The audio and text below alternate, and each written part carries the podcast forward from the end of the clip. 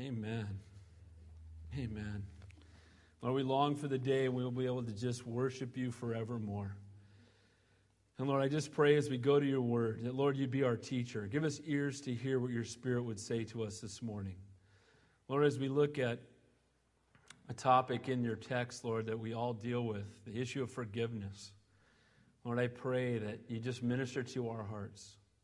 If we're holding bitterness in our hearts, if there's people we need to forgive, if there's people we need to go to and ask for forgiveness, Lord, we pray that through your word, Lord, you would open our eyes and our hearts, Lord, to reach out in faithful obedience to what you've called us to do.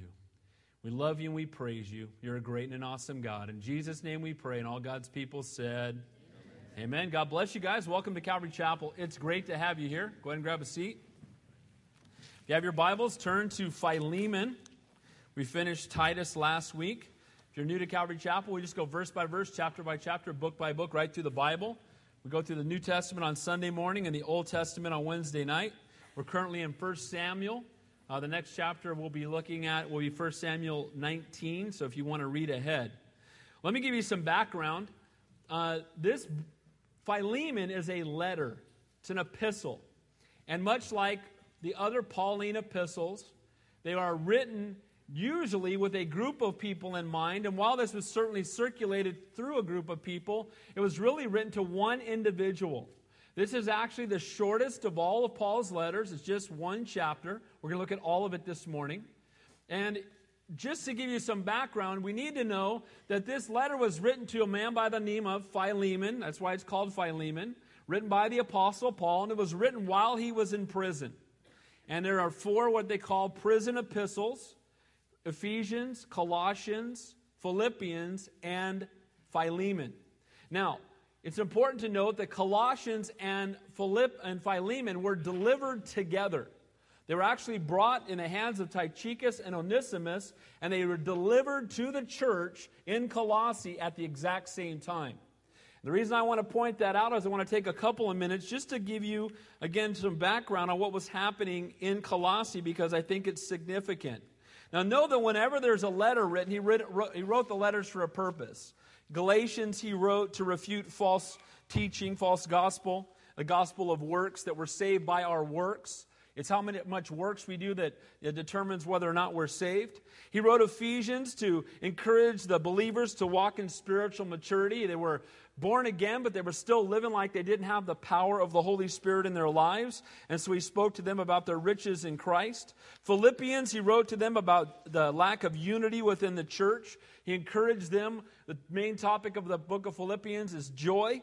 And then when you come to Colossians, this is the city where, again, Philemon lived. And the church in that city, he hosted in his home. So he was a leader within the church in Colossae. So it's important that we understand what's happening in that city when this letter is being written. There was a growing heresy within the church in Colossae. The heresy was that you had to combine, there was, they would take Christianity and add a bunch of things to it to say this is what really needs to happen for you to be saved, to truly have a relationship with God. They were mixing Christianity, paganism, Gnosticism, which is the pursuit of knowledge, Judaism, and mysticism, and, and blending it all together into one religion. And they were saying that that was truly what Christianity was. Well, there's nothing new under the sun, is there?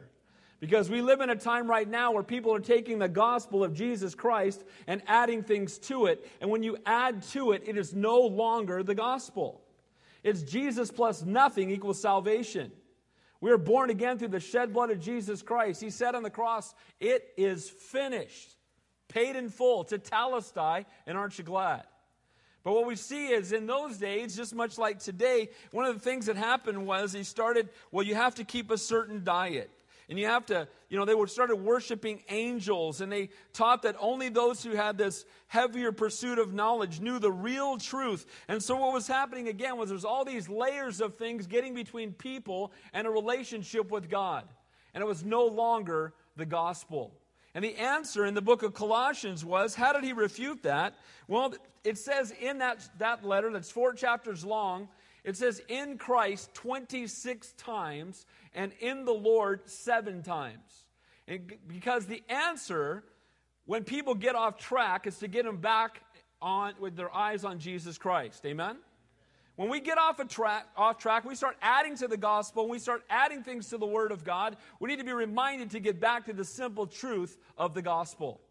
I was just watching something on TV a few weeks back, and it was so sad. They had all these religious leaders sitting there, all of them claiming to be Christians, and only one of them would say that Jesus was the only way. Only one of them. These were leaders in different denominations. Some of them saying, well, Christianity is the way for me, but I believe that they can get there through Muhammad or through Buddha. You know, maybe it's just different. You know, my God's big enough to encompass all of these religions. Man, your God doesn't exist. Because the truth is, Jesus said, I am the way, the truth, and the life, and no man comes to the Father but by me. Amen? He's the only way. He's the only truth. He's the only life. He's the only hope for a lost and dying world. And it's not being inclusive, it is actually denying the truth of the gospel. You know, it says in the Word of God, if you add to the gospel, let that person be accursed. If you add to the Word of God, if you add to the gospel. And so that's what was happening in Colossae. And so here is the man who is got the church meeting in his home. And, and, the, and so he's a leader within the church. And so when the letter to the Colossian church encouraging them to get their eyes back on Christ is delivered, so too this other letter comes by the hands of Tychicus and a man by the name of Onesimus. And they hand this letter to Philemon. Now, what's interesting about this is that part of what Colossians, the letter, is all about is telling them that they need to not only believe what the word says, but live it.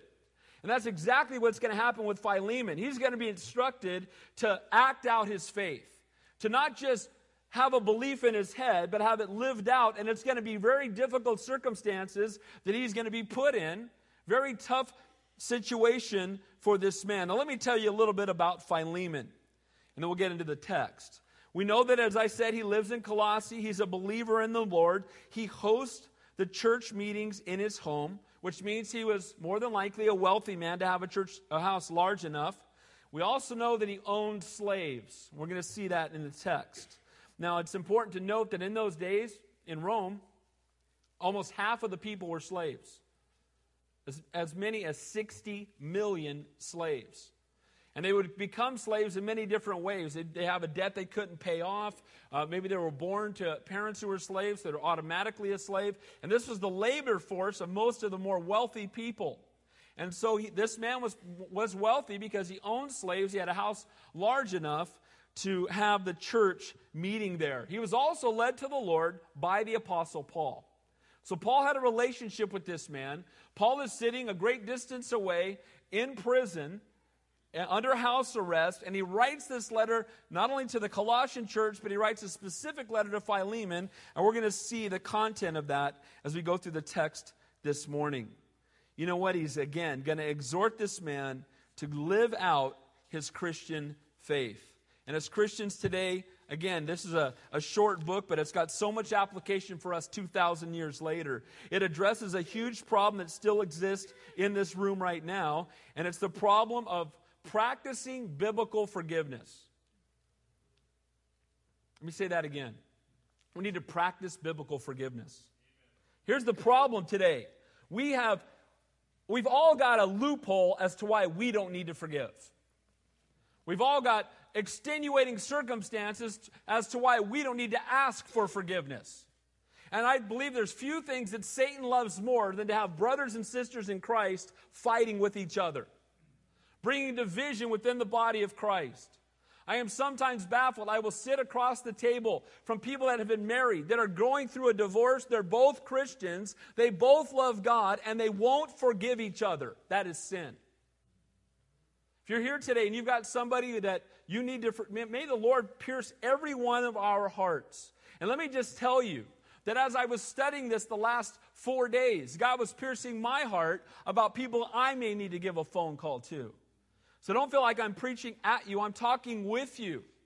And as Christians, we need to let our pride go. Amen? And we need to be filled with the Holy Spirit and stop being worried about how we look or how we appear and humble ourselves. And that's really what this letter is all about. Because when you have embittered Christians, you have a blown testimony, and the cause of Christ is harmed. Now, you know what? And then we'll, and the last thing, before we look at the text, and I'm not going to read it, but look at it later. Go to Matthew 18 later and look at verses 21 through 35, and just quickly the story there. If you remember, there was a man who had a great debt. Some have said the equivalence of millions of dollars today. And he went and threw himself at the mercy of his master, and his master forgave him and, let, and, and forgave him this huge debt he never could have paid back in 20 lifetimes. The punishment for which would have been imprisonment for life until he paid it back, which would have been impossible. And that same man, having been forgiven, goes and finds a man who owes him tip money, owes him a small amount of money and can't pay him back. He then takes that man and has him beaten and then puts him in prison and says that he won't be let out until he pays back that entire debt. Then the master finds out that this man who has been forgiven a great deal is unwilling to forgive someone very much less. And you know what happens? He takes him and throws him into prison and has him beaten, and he stays there and he can never pay the debt back. What a picture that is for every one of us in this room because we've been forgiven much. Amen? More than we ever could have paid back in a lifetime, in a hundred lifetimes. Impossible. We couldn't have paid it back. We are to forgive others as Christ forgives us. And so he has forgiven us much. And whatever anybody's done to you is nothing in comparison to what we've done against the Lord in our sin and in our lives. Amen? It's nothing in comparison. So we've been forgiven a great deal. We need to be willing to reach out to those who have done so much less. So we're going to see three main characters Onesimus, the man seeking forgiveness, Philemon, the one being asked to forgive, and then Paul, the one who is fully invested in bringing restoration between these men. And, and just as a way of review, again, we'll go into verse 1 now, but I want to say this. Just so you know, what had happened is Onesimus was a slave who was owned by Philemon. He ran away. And when he ran away, he took some stuff with him. And so he stole from his master and he ran away. In those days, a slave's value was about a year and a half's wages for a common worker and could be a lot more than that if he was a skilled slave. We might all say, well, we don't believe in slavery. Of course we don't. That's absolutely true. We don't believe in it. But at the same time, the Word of God doesn't ever try to change society. Its desire is to change men's hearts because that will change society. Amen? We don't try to regulate holiness. We want to see people get saved and then everything will change. If there was revival, we wouldn't have to outlaw abortion. People would stop having them. If there was revival, we wouldn't have to close down the liquor stores. Everybody'd stop shopping there and they'd all go out of business. Amen? And that's how it starts. And so here we see this man has run away. He's taken things with him. He's stole. And what I love about God is he's so great because he runs away and he goes to hide in Rome amongst all the huge crowd of people. Let me get away from Colossae. Let me go hide in Rome. No one will ever find me there. And he runs into the Apostle Paul. And I love God how he does stuff like that. Amen. And the man ends up getting saved. He's been born again now. And now going back could mean that he's going to die. Because if you ran away as a slave, your master could have you put to death. He could have you put to death anytime he wanted to anyway. But if you ran away, he definitely could have you killed. And so now here's Onesimus, forgiven, born again. He's with Paul. What in the world is he going to do? If I go back, he may kill me.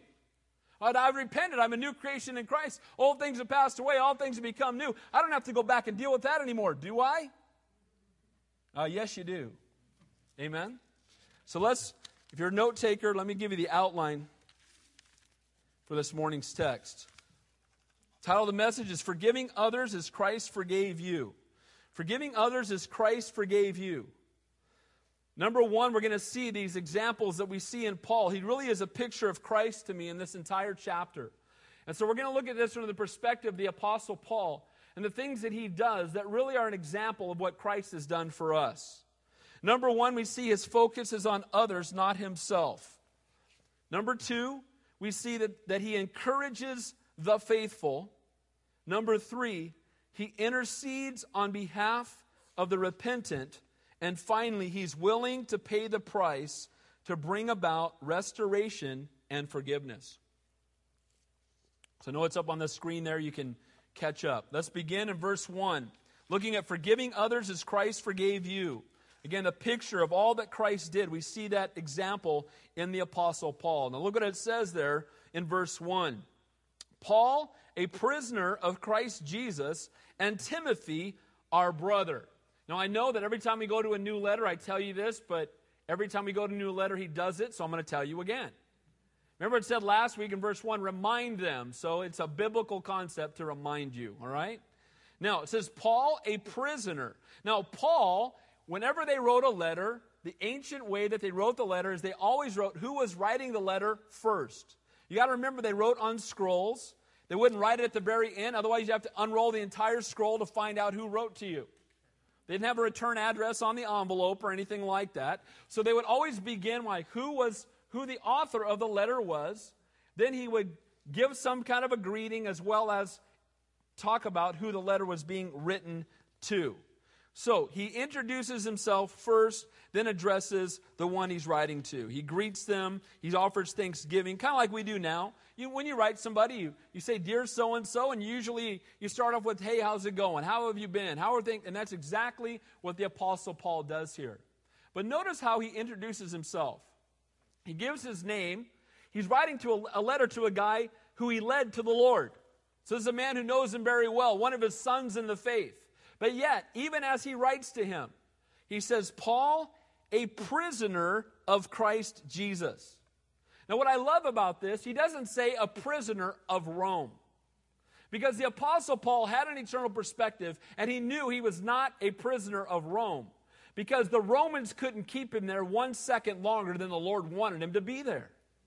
And so, when we're going through difficulties and trials, in our lives, we need to understand that God is the one who is in control. He's a prisoner of Jesus Christ. He sees things from an eternal perspective. He knows that he's there by the sovereign will of God. And again, he wasn't there because he had broken the law. He was there because he'd simply be, been walking in faithful obedience to the Lord. Now, I will say this just briefly. There is a difference between you being in jail because you broke the law and you being persecuted for your faith. Amen? Now, it doesn't mean God can't use you in prison either way, because of course He can. But in one case, it's a consequence of sin, and one, it's the result of faithful obedience. And Paul is in prison because he's obeying God. And he knows that he's only there because God allowed it. So he is a prisoner of Jesus Christ. And again, you and I, when we go through trials and difficulties of life, we need to remember that God is indeed in control and He is indeed faithful. You might wonder why would Paul be in prison? Wouldn't it make more sense for the, the most prolific evangelist of the day for him to not be in prison? Wouldn't it make more sense for him to be out sharing his faith everywhere he went? Well, if he was, we would not be reading this letter this morning. You know, God allowed him to be in prison to slow that brother down. Amen? I mean, the Apostle Paul was, you know, everywhere he went, he started a revival or a riot, so he was running to people or from people pretty much all of the time. And, you know, you can't really write a letter while you're running, so the Lord just said, you know, let's just have you in prison for a while, and you can write four letters that people will be reading by the, you know, that the Holy Spirit is writing through your hand until I come back. And so, praise God that he was in prison. Amen? Or we would not be reading this letter this morning. You and I may find ourselves in a mess, even when, as we faithfully serve Him. And my prayer is that the Lord will show us from an eternal perspective that every time we go through a trial, it's an opportunity for ministry and an opportunity to glorify His name. God is in control. You and I should not be st- stressing about the circumstances. God did not fall asleep, He didn't forget. He didn't take his eyes off of you. You are his treasured possession. His eyes are always on you.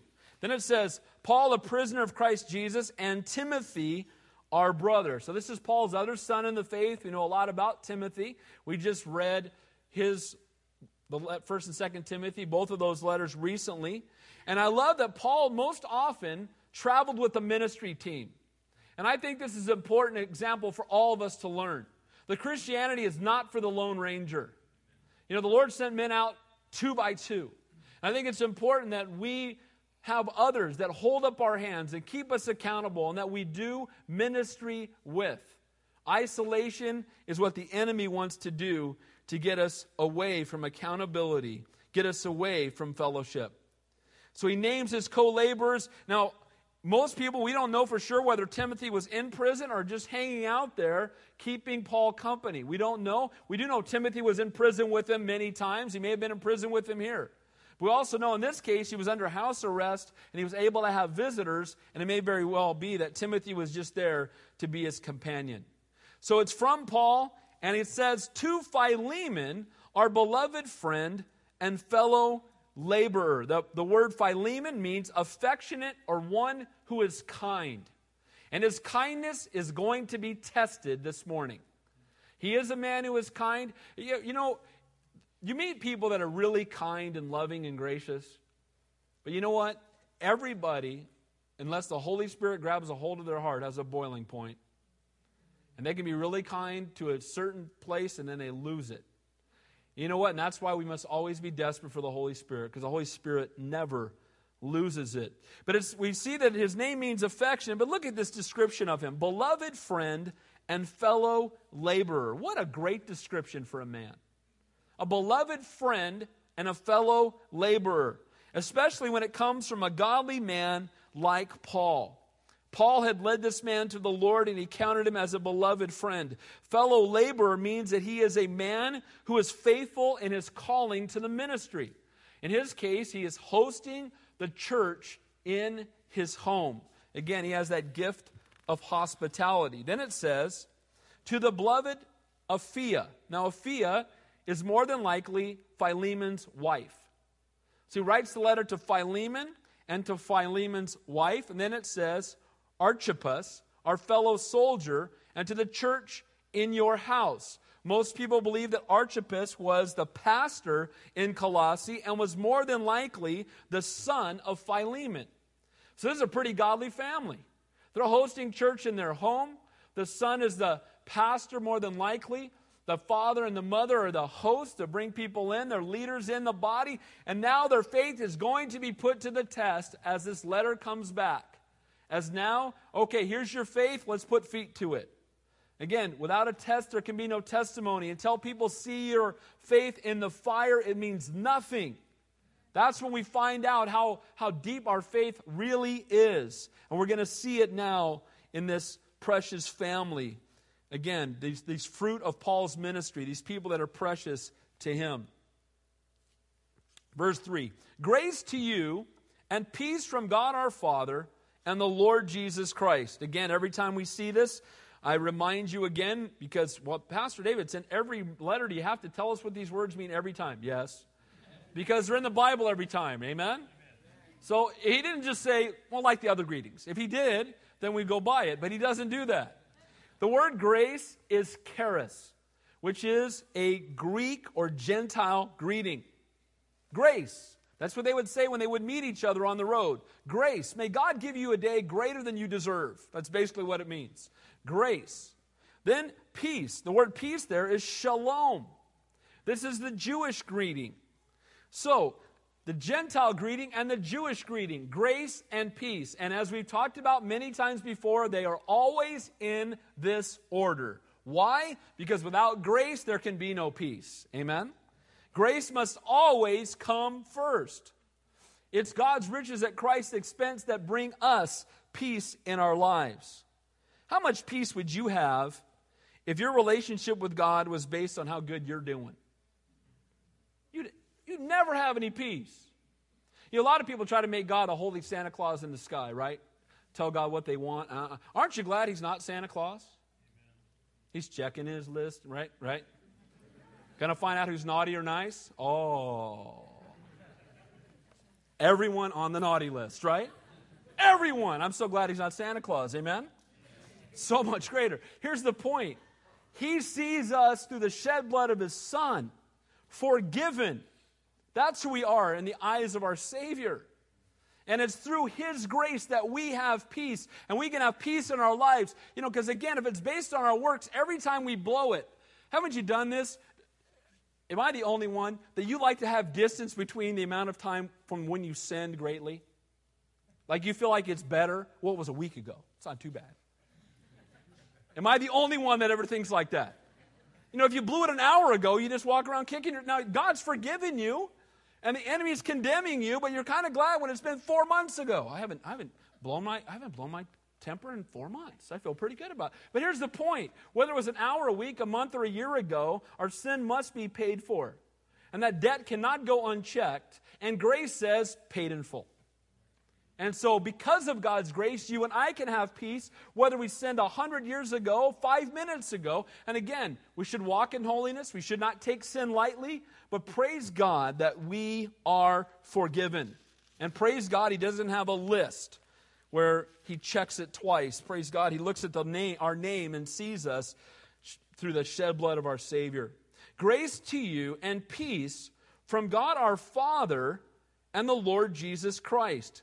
Grace is love given at a cost. What did it cost the Father to extend grace to you? He had to send his Son to die. What did it cost the Son to extend grace to you? He came and suffered and died in your place.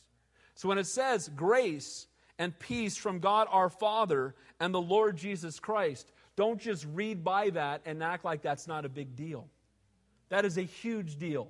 Amen? The grace came from what they did in our place that you and I might have eternal life. Now, what I love about this, there's the greeting. Notice that Paul is in prison and his focus is not on himself or his circumstances, but on ministering to those he's writing to. We're going to read through this entire letter and you will basically forget that he's in prison. Why? Because his whole passion is to minister to others, not complain about his circumstances. This is absolutely a picture of our Savior. When Jesus came, he took on humanity. He went through so much difficulty in this life, so many trials and temptations and mockings and beatings. And you know what? His focus was always on reaching the lost. And this is Paul's heart. He's writing this letter and he doesn't say, How come you haven't rescued me? Where are you people? Didn't I save? Get over here, man. You're, you're dropping the ball. Aren't you? You got a lot of money. God's blessed you. Hire some people. Get down here. He doesn't do any of that. What he does instead is encourages him and exhorts him and prepares him for the fact that he's going to have an opportunity to show forgiveness. So, forgive others as Christ forgave you. We see a clear picture of Christ in Paul, first on his focus being on others, not himself, not his own trials. Number two, he encourages the faithful. Look what he says in verse 4 I thank my God, making mention of you always in my prayers. Notice that Paul never thanks a man for his good works. Ever. He doesn't say, I thank you, Philemon, for being such a spiritual stud. Just really blessed by you, man. You know what he says? I thank my God that he's using you. I thank my God that there's fruit in your life. And what we need to be doing is not thanking man, but thanking God that He is faithful to use even people like us. Amen? Because when we thank God, it keeps the focus where it needs to be on God. The passion, the focus, all of it needs to be on Him. It keeps us humble, which is where we need to stay. He doesn't thank Philemon. He's always thanking God for any good he sees in any man. Then he says, making mention of you always in my prayers. You know, Paul was a man of prayer. I've never done this, but I'd love to go through the Bible sometime and just write down all the names of all the people he ever said he was praying for. It would be a long list, I can tell you that. And I guarantee you there's a lot of other people he was praying for that aren't even written down. Now, here's another reason why he might be in prison. This guy's got a lot of people to pray for. And when you're in prison, you got a lot of time in your hands, right? You know, sometimes people will say, I don't understand why. You know, years ago, uh, I, hurt, I hurt my neck really bad. I actually hurt it playing football in college, and it didn't show up till many years later, and I had to walk around in like a, a neck brace for like six weeks. I couldn't drive. I couldn't do anything. It was this big old brace. I just moved around like this. I couldn't sleep in my bed. I couldn't. I'll tell you what, I've never prayed so much in my life. I didn't have to go to work. I mean, I had one, I mean, I could just sit and read my Bible and pray all day long. Couldn't go to work. I had no, you know, praise God, sometimes God needs to slow us down and make us immobile so we can only spend time with Him. Amen? So here's the Apostle Paul. When he says he's praying, this brother doesn't just say it, he means it. Amen? Now, has anybody else here ever said, I'm praying for you and you haven't really done it? I'll pray for you, bro. You know what I do? If you ask me to pray for you, most of the time, I will put my hand on your shoulder and pray right then. You know why? Because I don't want to forget later. Amen? You say, Can you pray for me? Absolutely. Dear Heavenly Father. That's the good way. You know what? Good thing to do. Just start praying. Now, hopefully, I pray for you again later. If you're in the church directory, I go through that every week and pray for everybody in there. But if you're not, well, you should have got your picture taken. Try to remember to pray for you, but out of sight, out of mind. No, I love you guys. You know that. So here's Paul, and how can he still be effective in ministry when he's sitting in prison? How can he still have an impact on Corinth and Ephesus and Colossae while being locked up? You know what? It's so great when we pray here, God hears our prayers and it impacts ministry a world away. You can pray for the missionaries you support in Gospel for Asia and India, and God hears those prayers and they have fruit. Amen? So while you may not be able to travel to Nepal, you can pray. And God hears your prayers. And that's what Paul's confined at the moment, but God hears his prayers. He doesn't stop doing ministry. I love this about the Apostle Paul. There's never an excuse for why he can't do ministry. But yet, most of the church today, we're, filled, we're as, as Pastor Bill would say, we're bags of excuses. We really are. Well, I would do it, but I got this thing and I got another thing and a thing. And, and when we're just, we're always just so busy for God. I'm glad he wasn't too busy to go to the cross. Amen.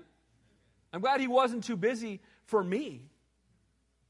May we not be too busy for him. Then it says, I thank my God, making mention of you in my prayers, always in my prayers, hearing of your love and faith which you have toward the Lord Jesus and toward all the saints. What he thanks God for in Philemon's life is his love and faith in the Lord. You know, as somebody who had led him to the Lord, can you imagine how it must have felt for Paul to hear that Philemon was doing well? The word comes back. Remember that guy Philemon you led to? You know what? He's on fire, man. He's got a church in his house. He's, he's in love with the Lord, and it's seen in the way that he loves God and the way that he loves people. And Paul just praying, Oh, thank you, Lord, that you're using this young man. Thank you, Lord. And now his son is in the ministry. Oh, thank you, Lord. He's so excited. I'll tell you, one of the greatest blessings I get, every once in a while, I'll get a call from a kid that was in my, and this will date me a little bit, kid that was in my youth group 15 years ago. And they'll tell me they're doing ministry and, you know, and their kids graduating from high school. That's scary. But, you know, but they'll call you up and just, you know, I haven't had them in youth ministry in so long, and they're grown and they're walking with God. And sometimes I hang up the phone and I just weep. I think, Lord, thank you. You know, you did all of it, but what a blessing. And this is how the Apostle Paul feels as he writes about this man Philemon. He had led him to the Lord. God did all the work, but he sees his love toward others, his love for God, his love for the saints. And Paul is praying for his co laborers in Christ. And notice this he's not jealous. I love this. Couldn't Paul have been jealous? You know, Philemon's got a church, he got a big house. He got a big house, he's got a bunch of slaves working for him. He's got all this money. You know what? I mean, and I'm sitting in prison. What's up with that? How come I don't get blessed like him?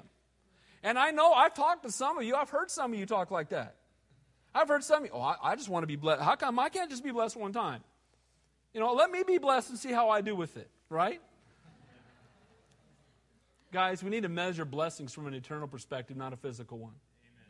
And the truth is, the Apostle Paul was used so mightily by God because he didn't care about the physical stuff. And so he wasn't you know, envious, he wasn't jealous. And you know what? We too, like Philemon, should be known for our love for the Lord and our love for one another. Amen? The Bible says, May they know, they shall know us by the love we have one for another. Philemon's love and faith about to be put to test, but how he responds to the one who wronged him, we're going to see where his heart really is. Because it says there is love toward the Lord and all the saints. All the saints. You know what? He had a lot of slaves. I believe he was praying for their salvation. I don't think that's a stretch to believe that. He wanted them to be saved. Well, guess what? One of his slaves got saved, but he ran away first. So let's see how he responds. Look at verse 7, 6. That sharing your faith may become effective by the acknowledgement of every good thing which is in you in Christ Jesus. The word effective there can also be translated powerful. That the sharing of your faith may become powerful by the acknowledgement of every good thing which is in you in Christ Jesus. You know what? Your faith will have an impact on those around you if you're living a sold, sold out and set apart walk. You know, if people see Jesus in your walk, then your words have a greater impact. If people can look and see how you're living, it will become much more powerful if you're walking in holiness before the Lord. Godly actions give God glory. And you know what? We need to have godly actions. Christ in you, seen by your love, your faith, and the actions that you portray at work and in your home. Knowing that any good in you comes from Christ, it allows you to be used even more mightily by Him. The world is watching. They've seen your good works, and they'll be watching to see how you respond. He's saying this to Philemon. They've seen your good works, Philemon. They've been blessed by who you are. And Philemon, when I get to the next few verses and tell you who's coming back, they're going to be watching too. So get ready. They're watching when everything is, you're on the cruise ship to heaven, but how are you going to handle when the plane starts to crash, when the difficulties come, when the waves start pitching up? You've been a good witness in the church and before the world. Your faith and testimony is about to be put to the test, Philemon. Verse 7 For we have great joy and consolation in your love because the hearts of the saints have been refreshed by you, brother. What great words of encouragement coming from the man who had led him to the Lord, who's sitting in prison, and writes to him and tells him, You know, you have a great testimony. The joy of the Lord is seen in your life. And you know what? You're, you refresh people by just being around them. You know, the man of God that you are refreshes people when they just come into contact with you. Wouldn't you love to have that testimony? That people would spend time with you and walk away refreshed and encouraged and built up in their faith. For that to happen, we have to obey what we looked at last week uh, to speak evil of no one. Amen? You know, it says in Matthew 11, Come to me, all you who labor and are heavy laden, and I will give you rest. You know, his yoke is easy, his burden is light. And when you're around somebody who's on fire for God and is filled with the Holy Spirit and they're ministering to you, it refreshes you. It's like, you know, the, the Holy Spirit's pouring out and you're, you're getting splashed, right? And you walk away refreshed and walk away encouraged and strengthened in your walk. And Paul is encouraging this faithful man, telling him he is the source of faith and love and joy and comfort and refreshing to others, just as the Lord, by his Spirit, is our source our source of faith and love and joy and comfort and refreshing. For Philemon, all again is about to be put to the test. And so too, you and I, every week and every year and every month, that we have varying degrees of trials, but they all come, and all of them are going to reflect who we are on the inside when our faith is put to the test. So, forgiving others as Christ forgave you, focus on others, not yourself and encouraging the faithful. He's encouraging a man who's walking faithful to remain faithful. Sometimes, can I encourage you? Pray for people who are doing well. Amen? There's a tendency to pray only for those, and pray for them too, of course, but to pray only for those who are struggling. Sometimes I love to just take the directory and go through and just pray for people that I just know are doing awesome. And I love to just pray, Lord, can help them continue to be steadfast with you. Fill them again with your Holy Spirit. Just refresh them, Lord. Help them to finish strong at what you've called them to do and remain faithful. And again, we pray for everyone, but I think it's great to pray for those who are doing well. Now, point number three forgiving others as Christ forgave us. The example we see in the Apostle Paul, the picture of Christ. He intercedes on behalf of the repentant. Now look what he says. Therefore, okay, in light of the fact, in light of the fact that you have great joy and consolation and love, and you have a heart for the saints, and you've been, you've been refreshing them, and you know, you have a powerful testimony, and your faith is strong, and you have love toward the Lord and toward all the saints, in light of all that, get ready. Therefore, in light of everything I've just said, all the love you've shown, the testimony that you have, He's now going to exhort him to have that same attitude and heart in the face of some very difficult circumstances, to forgive and show love toward one who has wronged him greatly. Look what it says. Therefore, though I might be very bold in Christ to command you what is fitting, yet for love's sake, I rather appeal to you. You know what? God doesn't want us to do anything because he twisted our arm. You know what? Our God has given us free will because without free will, there can be no love.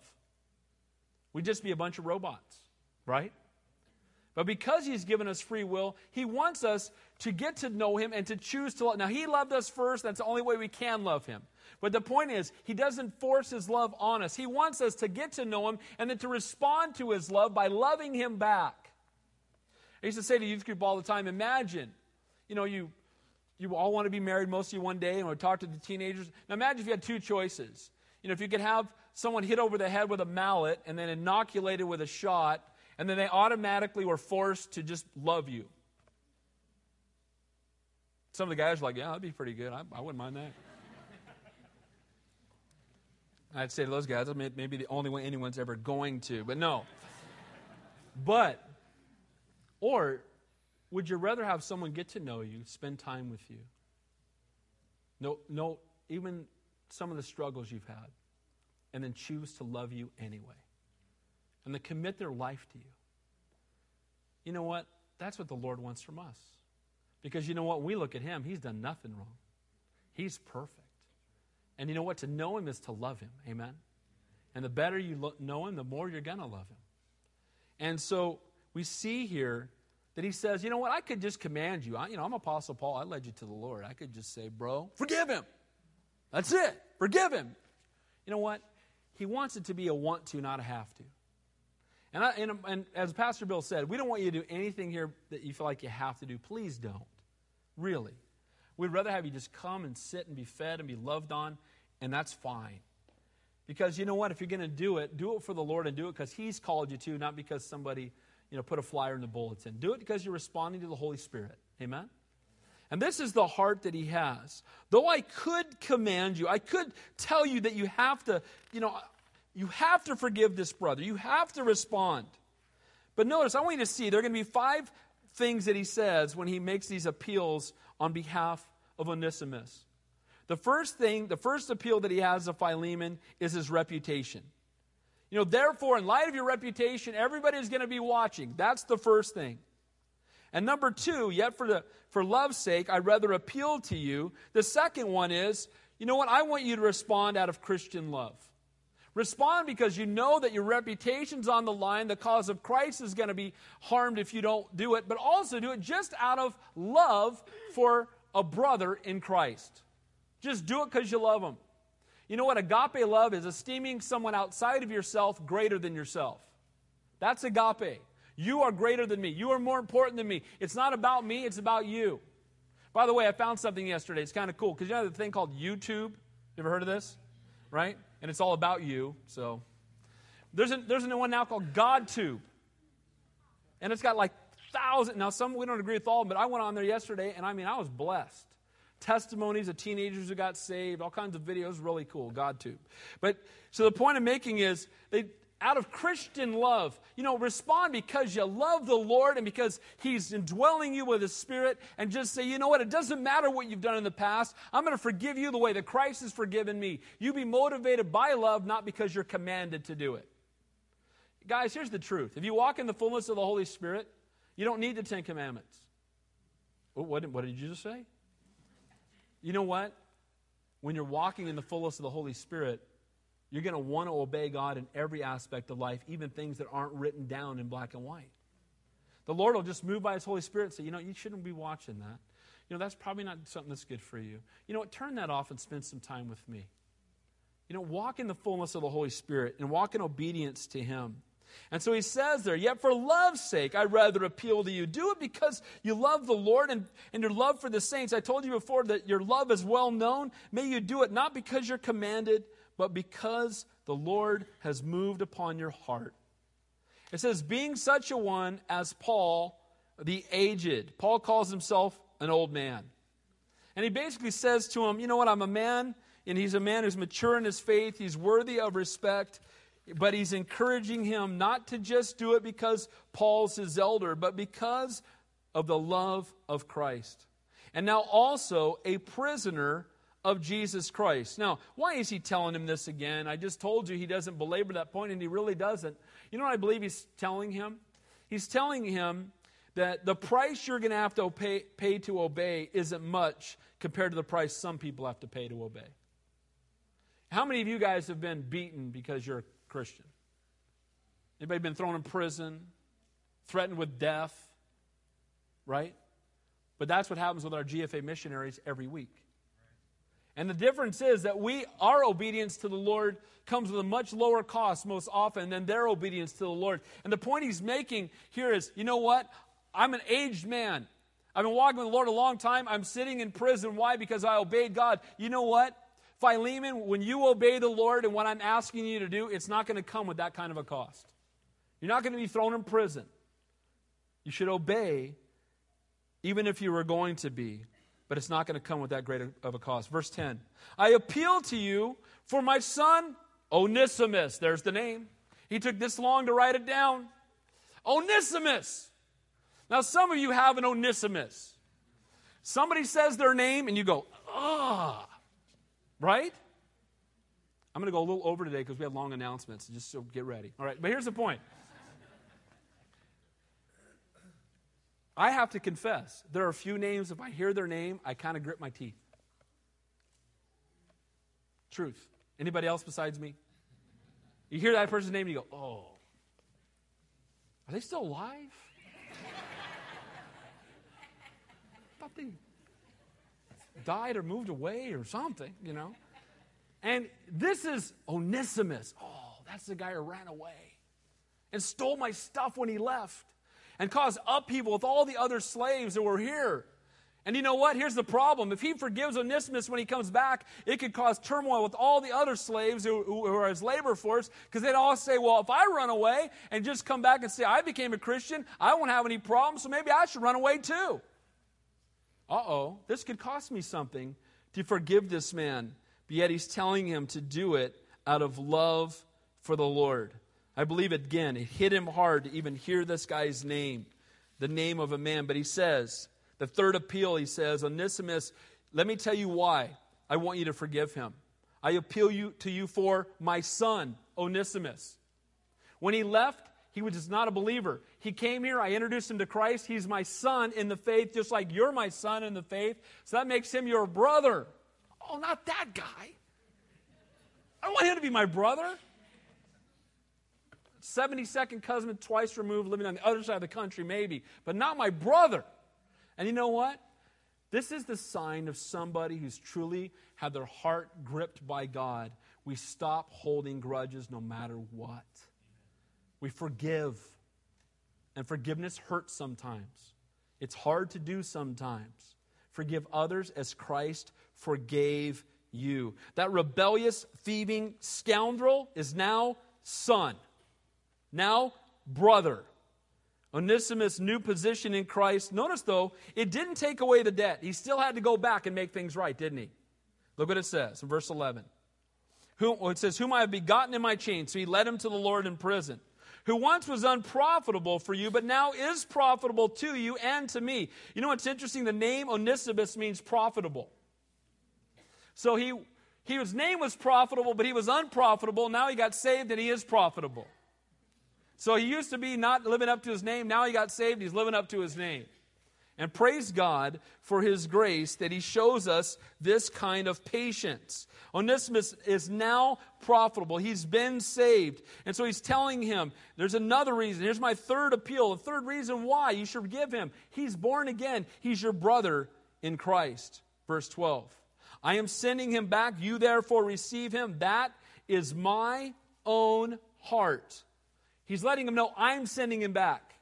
And when I send him back, know that it's my heart for you to forgive him. And what he's really basically saying to him is, You've got my heart in your hands, Philemon.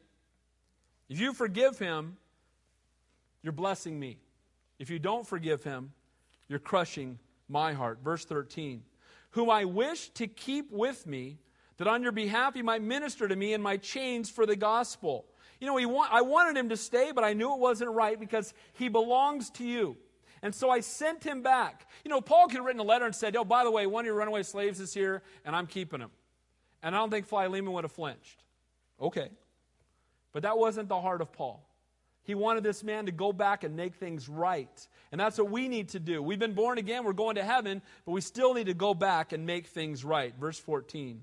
Without your consent, I wanted to do nothing, that your good deed may not be by compulsion, as it were, but voluntary. Yet again, he doesn't want him to do anything that he's commanded to do, that he doesn't want to do. You know what? The Lord, again, is the same way with us. He wants us to serve Him and worship Him from a heart of love, not one of compulsion. Verse 15. For perhaps He departed for, a, for this purpose, that you might receive Him forever. You know what He sees here? He also points out to the fact that maybe, he doesn't have to say maybe, this was God's plan all along. He ran away, but God wasn't through with him. Maybe some of you have sons and daughters who've fled the the coop right now. Family members just have walked away. You know what? God is still faithful. And God knows exactly where they are. And this guy ran away and he ran right into the Apostle Paul. And I like that. And he comes back saved. And so he's saying, you know what? You were mad when he ran away. And yeah, he stole some of your stuff. But you know what? This is all part of God's plan. It could have been the very reason he ran away is so he would meet me and he would come to know the Lord. He would find out that going out into the free world wasn't everything he was looking for. He didn't find what he was looking for in the world. He went out there thinking, if I wasn't a slave, then I'd be happy. If I was rich, then I'd be happy. If I had all the things the world has to offer, then I'd be happy. And then you get it all and you're not happy because you can't have joy apart from the Lord. And he gets out there and realizes it, runs into Paul, and now he has joy. He departed for this very purpose. His actions were sinful, but like a lot of us, it was in his sin that he saw his need for a Savior. Verse 16, no longer as a slave, but more than a slave, a beloved brother, especially to me, but how much more to you, both in flesh and in the Lord. You, you lost a slave and you got a brother back. A slave left, a brother returned. You know what? Maybe there's somebody you've had this antagonistic relationship with for years, and you lost an enemy, and maybe you're going to win back a brother if you'll have a heart of forgiveness. Amen? Make the first call. Isn't that hard? You wait for them to call, aren't you? When they call, maybe I'll pick up the phone, but I'm not, I'm not calling them. Right? Pride. We need to stop. So, he said, Because of your reputation, for the sake of Christian love, because he's now a brother in Christ, he has value to you. It was all part of God's plan. Receive him back. Receive him back. Then he says, If then you count me as a partner, the last point, he's willing to pay the price to bring restoration and forgiveness. He says, Then if you count me as a partner, receive him as you would me. This is exactly what Jesus does for us we will be received by the Father in the way the Son is received by the Father. He says, You receive him the way you would receive me. When Onesimus comes back, don't see him when you see him, see me. See your brother. See the one who led you to the Lord. Don't look at him and remember all the bad things he's done. Remember me and how I've ministered to you. That's exactly what happens when we will stand before Almighty God one day. He will see us through the Son and in the Son. Then it says, But if anything is wrong to you or he owes you anything, put it on my account. Here's two options receive him like you would receive me, clothed in righteousness, as we would see with Christ. Or if he owes you something, bill me. Isn't that what the Lord does? You know what? When he comes, just see him the way you see me, and if he owes you anything, put it on my tab. I'll pay it. And guys, we owed everything. And he paid the price in full. What a great and awesome God. Closing. I, Paul, am writing with my own hand. You know, he, he wants to make a note here because Paul had a hard time writing as he got older, but this was so important to him that he wrote it with his own hand. I will repay, not to mention to you that you owe me even your own self besides. Now, this is kind of harsh. Now, if he owes you anything, put it on my tab, but uh, who led you to the Lord? Who was okay, yeah, I remember when I met you finally. Yeah, not so much, right? And you know, here you are now, and he's kind of, you know, kind of reminding him a little bit about the fact that grace does indeed have a price. He reminds him that he shared the gospel with him. Yes, brother, let me have joy from you in the Lord. Refresh my heart in the Lord. Having confidence in your obedience, I write to you, knowing that you will do even more than I say. He says, You know what? Let me get word back and be refreshed to hear how you and Onesimus have been restored to fellowship, how you've entered into a loving relationship. You've received him back as a brother. That will refresh my soul more than anything. Paul is refreshed when he sees restoration. And you know what? That's exactly what refreshes our Savior. When he sees sinful man being restored back to holy God, that's why he came. Amen? And it blesses his heart to see it. Verse 22 But meanwhile, also prepare a guest room for me, for I trust that through your prayers I shall be granted to you. You know what's interesting here? He lets him know, uh, by the way, I will see you again. So, how you treat Onesimus is probably going to come up because I'm going to be back. You know what? We're going to see our Savior again. We're going to see the Lord. We're going to see Him face to face. And we will be accountable for what we've done. Amen? And so, what he's telling them, hey, this isn't just happening in the way. I'll be back, and when I come, I'd love to hear all about how you and Onesimus are doing. Oh, okay.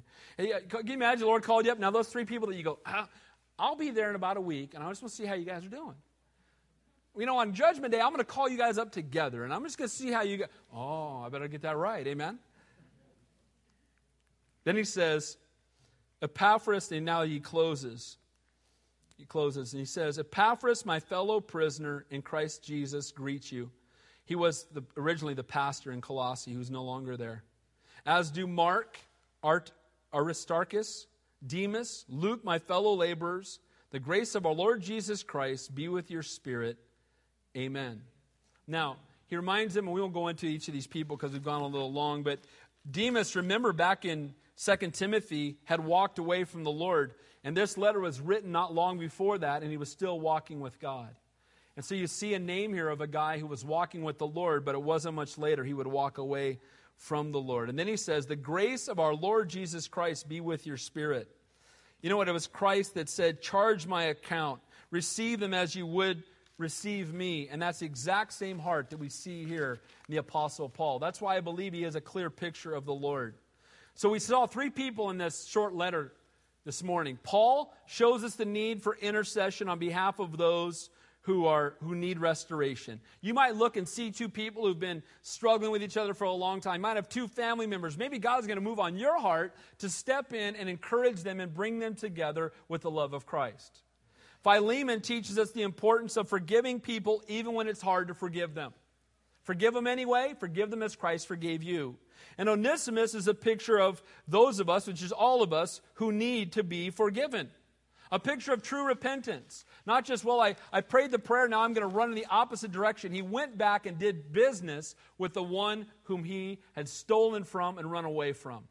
And that's exactly what we need to do as well. So, in closing, forgiving others as Christ forgave you, Focus on others, not yourself. That's what we saw Paul doing. Encourage those who are faithful. Intercede on behalf of the repentant. And be willing to pay the price to bring about restoration and forgiveness. Let's pray. Heavenly Father, we thank you and praise you. And Lord, we do pray, Father, no doubt in a room with this many people. We all, we, many of us, maybe most of us, have an Onesimus or two in our life. Some people that would, if we hear their name, are we shudder. And Father, I pray that you would, that, Lord, we would be broken of ourselves, that we would put away all of our pride, and Lord, that we would reach out to people in love. So, Lord, we ask that you would just by your Spirit refresh us, fill us to overflowing, less of us and more of you. And Lord, we do pray, give us a heart of forgiveness. Help us to forgive others in the unmatchless way you've forgiven us. We ask these things in your holy and your precious name we pray. And all God's people said, Amen. Let's stand and close the worship song.